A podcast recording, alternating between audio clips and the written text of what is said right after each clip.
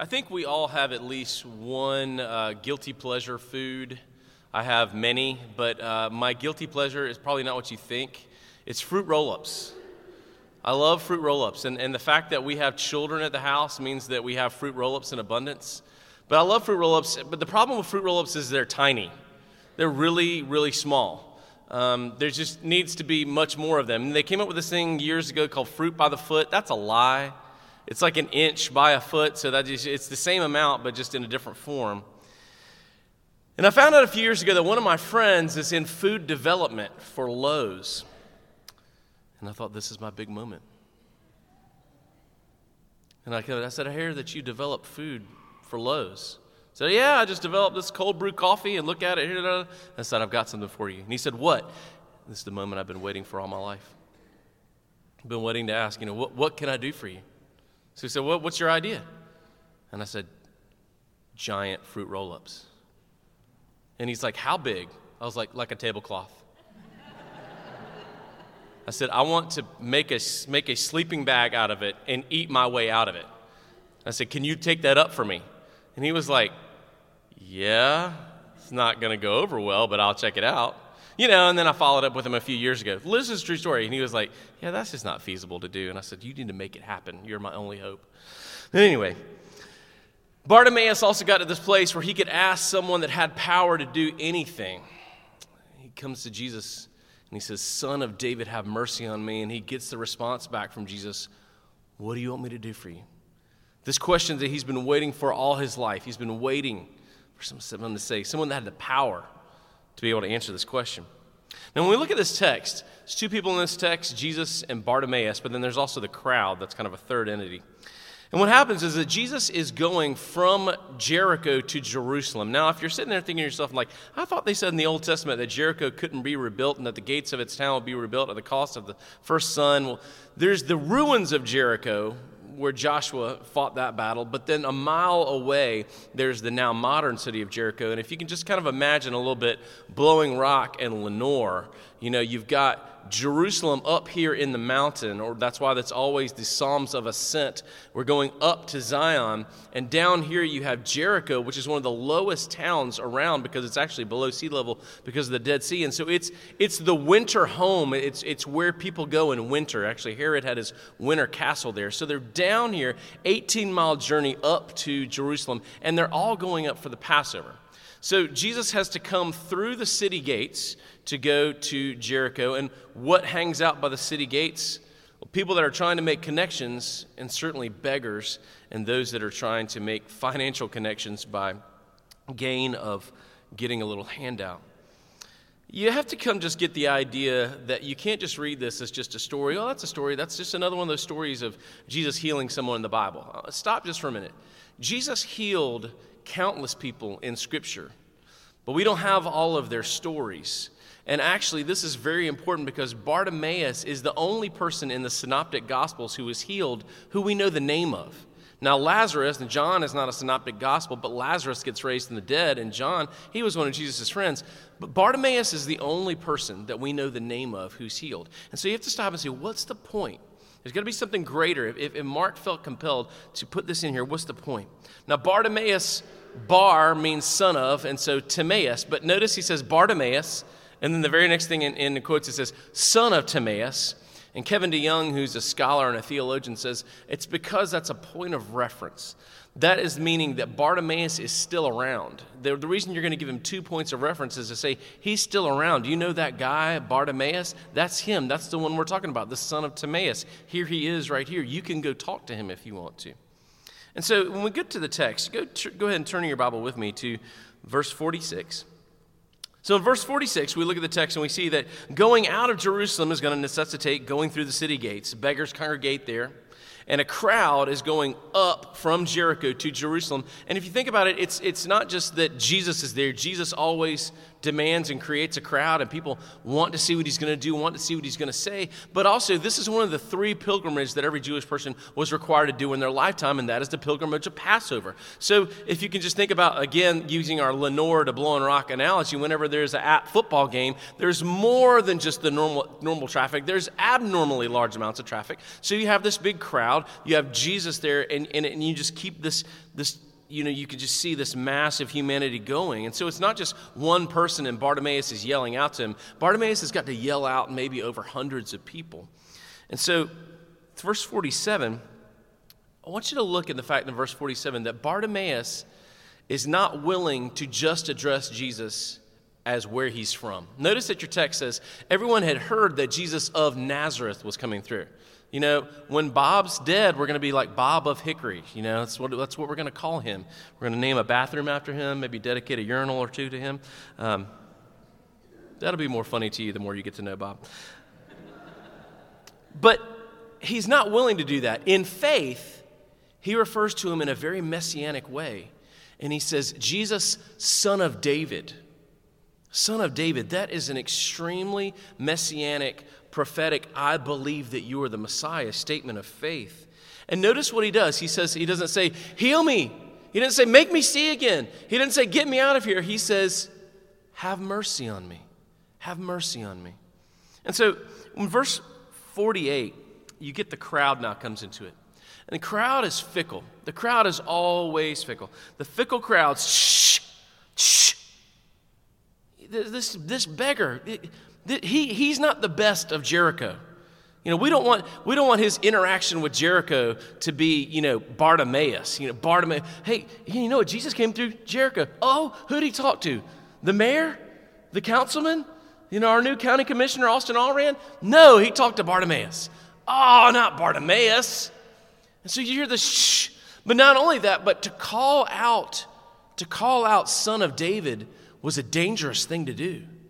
To call out Son of David is a dangerous thing to do because the people that didn't like Jesus and that hated Jesus, they would have hated someone calling him this messianic term. So the shh, fickle crowd.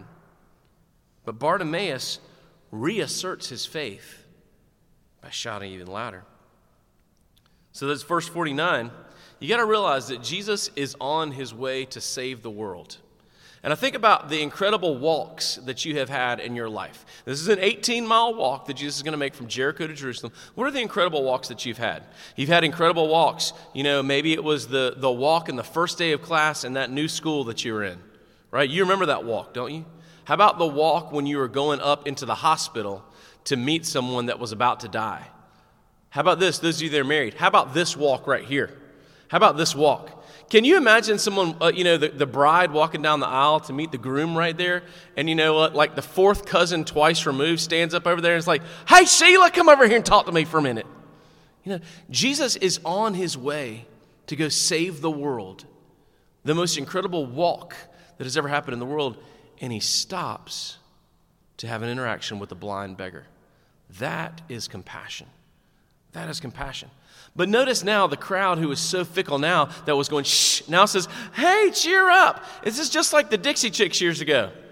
You know, they were the rage and everyone loved them. And they said one thing about President Bush and then they were the trash. And the crowd went, rah, turned on them. Well, this time the crowd went, rah, turned the other direction. And so they cheer up, go. And the next verse, verse 50, don't miss that something significant happens here in verse 50. He has a cloak or a coat now, what do we already say about Jericho? One of the warmest places in all of Israel. You don't have a cloak or a coat as a beggar because you're trying to keep warm. Just like a musician will pop open their guitar case in front of them when they're playing, a beggar would spread out his cloak or his coat in front of them so that when people would throw coins, what is he? He's blind. It's not like he's like, throw it to me, I'll catch, you know? He's they're throwing it down there, and so there he can grab them up. And so when he leaves it behind, again, another huge step of faith. This thing that I have been dependent on for my livelihood, I will now leave behind to go to Jesus. I'm not bringing my plan of what I want my life to look like to Jesus. I'm bringing my life to Jesus and whatever he wants he's going to do for me. And so then in verse 51, Jesus gives him this question What do you want me to do for you? And it's, it's so full of possibility Now contrast this to Mark 9:22 because in Mark 9:22 the Father says, "If you can do something, if you can." Bartimaeus doesn't go there. He's like, "I know you can." But he says, "Will you?" I want to see. Will you do it? I believe that you can. I've already called you the son of David. I've already left my cloak behind. I just want to know if you're willing to do it. And it's not a brash ask, but it's an assertive ask. And, and I think to myself, if you love the Christmas story movie like I do, and you want, you want, you know, what's his name? I forget his name. But anyway, you want him to get the, uh, the Red Ryder BB gun, and he gets all the way up to Santa Claus's lap, and he says, What do you want, little boy? And he's like, Oh, and he freezes. Well, just with all boldness, Bartimaeus says, I want to see. I want to see. And he doesn't freeze up. He, he names what he wants to a person that can actually do it, to a deity who can do it. And so in verse 52, Jesus responds to him and he says, Listen, faith has led you to me, and I am the healer, and now you are healed. Go now that you can see. Go whichever way that you choose. Notice in the text, and this is interesting, he says, Go your way. Your faith, is, your faith has healed you. And Bartimaeus could go any way, but instead, he follows Jesus. And where is Jesus going? To the cross. And this is, this is one of the best examples of Mark 8 34, 36. If any man wants to be my disciple, he must deny himself, take up his cross, and follow me. What would it profit a man to gain the whole world and forfeit or lose his soul in the process? And Bartimaeus, who now can see, who can go anywhere he wants for the first time in his life, Jesus to follow Jesus.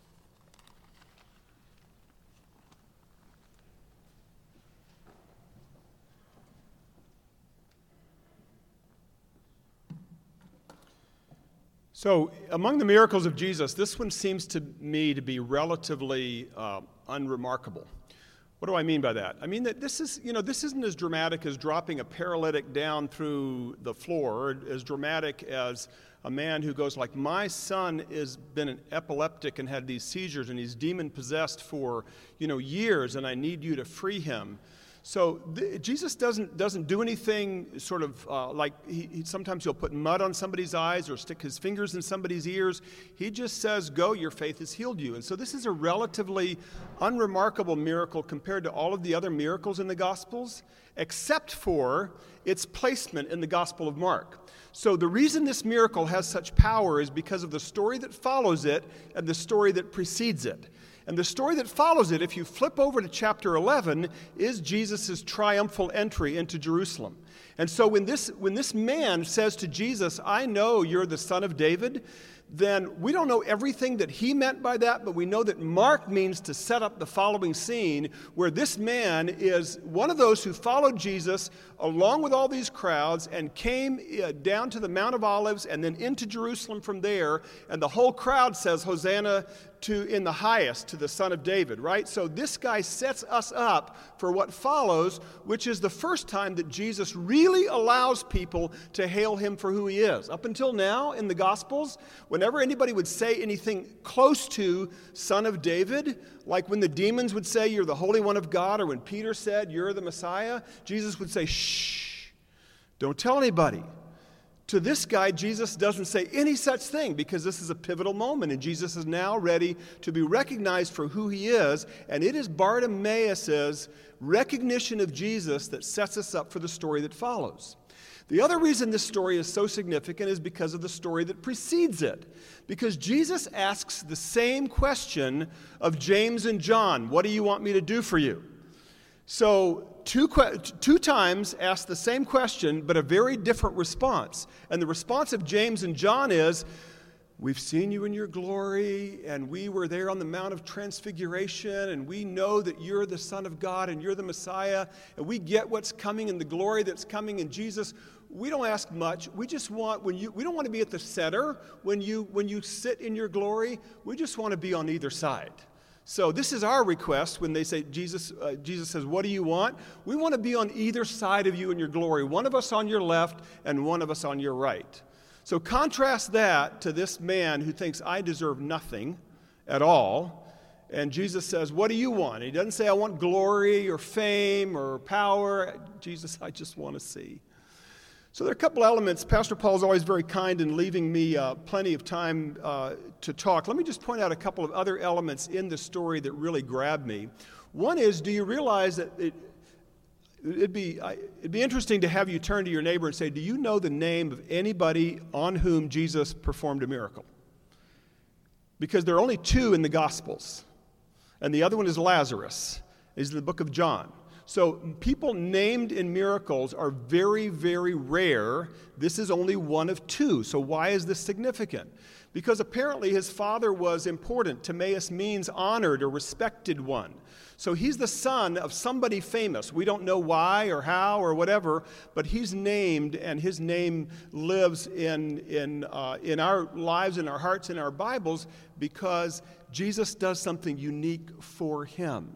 Another part of the story that really grabs me is when this text says that he began shouting, that's actually an onomatopoeic word, and you know what that means, right? Onomatopoeia, all of you who are still in high school know it, the rest of us have forgotten it.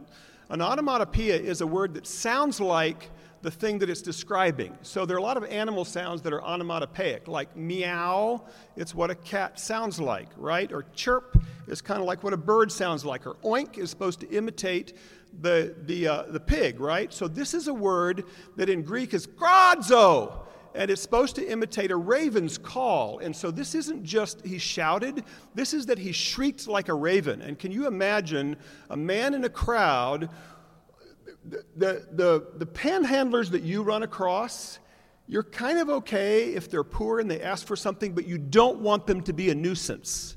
And this is a man who is shrieking like a raven over and over again Jesus, son of David, have mercy on me. And you can see when a guy repeats that over and over again while everybody's saying, shh, shut up, shut up. You're, you're ruining the moment here.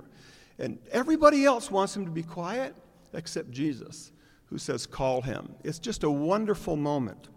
So I thought it was very appropriate in this wonderful story of mercy for us to talk about something you haven't heard about all week long the coronavirus. Some of you are going like, oh, man, I thought I could get away from it at church. I mean, I went to get my hair cut this week, and the first thing the hairstylist wants to talk about is the coronavirus. Everywhere you go, and maybe you thought church was going to be a place to get away from it. I think instead, this is a wonderful place to talk about mercy. So I titled my sermon today, Lord Have Mercy as I thought about the coronavirus, and some of you, you prefer the sort of uh, different dialect, lot of mercy, right? So this is just something we say, a lot of mercy. So that is actually, do you realize Lord have mercy is probably the most often spoken prayer in the Christian tradition? We owe that mostly to the Eastern Orthodox, but also to the Catholics in some liturgies. Uh, but it's also very common in Scripture to pray this prayer. Many people who come to Jesus pray for mercy. And in the Old Testament, this prayer for mercy is very common, particularly in the Psalms. So, this is the perfect word for us to unpack a little bit what we're hearing and thinking and feeling about the coronavirus. So, let me say a couple words about it uh, that are on the practical nature, and then I'm going to get to the connection with mercy. So I, I will tell you that for weeks I've been saying to people, I think it's way overhyped. I'm tired of hearing about it, you know. But then the more it comes around, and, you know, up until two weeks ago, we said nobody in the U.S. has died from this disease. As of now, there are 20 people who have died from coronavirus in the United States. And so I still want to say two things that I think are the most common things that people keep repeating that we need to hear, and you need to know it's true in church as well. Number one, don't panic. Uh, I can't say a whole lot about the crazy stock market. Some of you live and die by that, maybe more than I do. But even if the market fails and we fall into recession, I blame the hype more than I blame the virus itself. So we've taken something that, you know, is nothing to be, I was going to say sneezed at, but that's not a very good pun. It's nothing to be sort of dismissed, and yet uh, you know, when we turn something like that with our 24 7 media coverage and every new death becomes a major news story, we tend to turn into panic mode. I actually heard yesterday, just in the last 24 hours, I've heard two stories. One of people stealing masks and gowns from hospitals, right? You're stealing them from the people that really need them just in case I might ever need them at my house. What kind of panic is that? And two is somebody told me yesterday of watching TV and, and, and at Costco, people were hoarding paper towels and toilet paper. Like, what does that have to do with the coronavirus? Anyway, I guess I can't ever get out after now, and so I'm going to need all these paper supplies. So, you know, your computer did not crash at Y2K. Can I just remind you of that? And there was a whole lot more hype about that 20 years ago than there has been about this, and the worst rarely ever happens. If the, if the virus lands in our area, we will take appropriate measures when it comes. It's not time to panic yet. We're not canceling services, we're not canceling mission trips. Uh, I'm not going to stop shaking people's hands. You know, if you want to, it's fine with me. If you'd rather do the elbow bump, it's fine. But I think we're way too early to go like I'm not touching anybody. All right? So that's my personal opinion. My overall is don't panic. No reason to panic. Uh, live your life for goodness sake.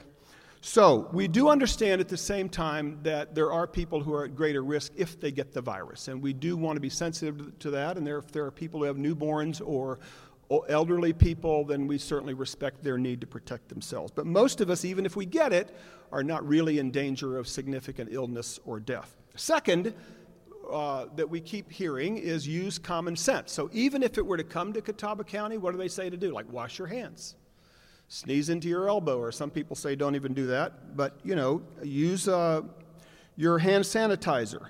So just use common sense, and we say all of that as well. So now, let me, having said that, I get that, let's go to the mercy connection. Because during the Lenten season, uh, we're learning how to pray. I'm learning how to pray again.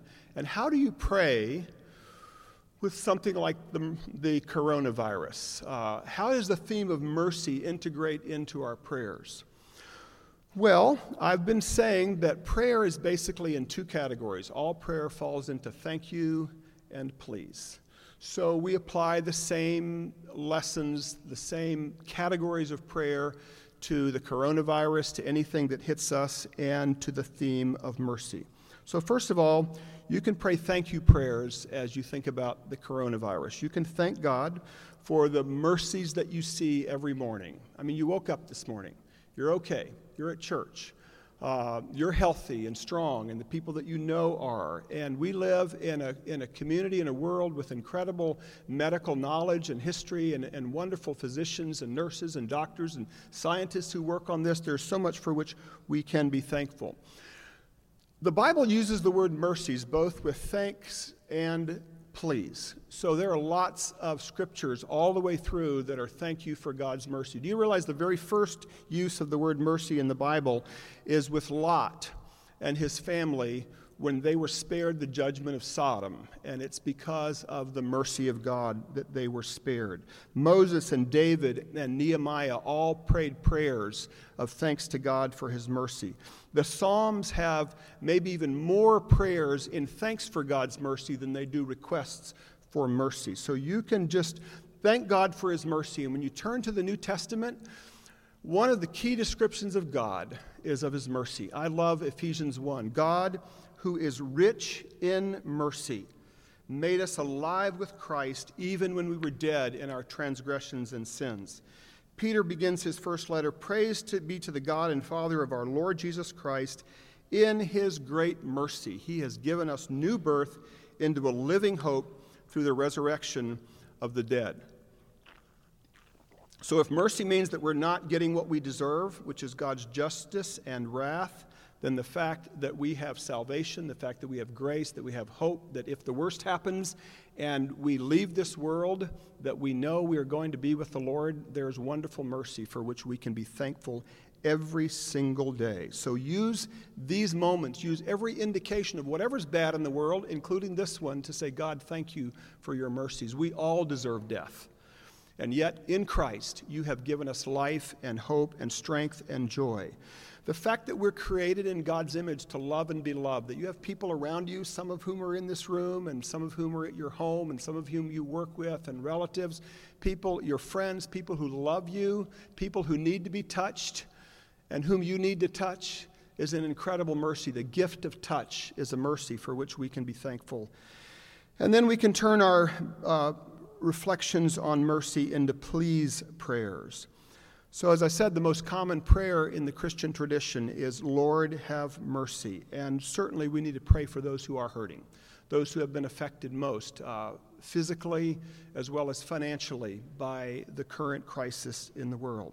And you do realize, don't you, that Christian people are historically among the first to show up in the midst of a plague or a, a disaster so that's why I say, you know, unless we're told specifically, stop traveling, we're doing our mission trips. We're going to places, and those who are able and willing will may even go to places where there's some risk because we show up. You realize Martin Luther was uh, stayed there in Wittenberg when the plague hit, just so that he could host people in his home, even those who were sick.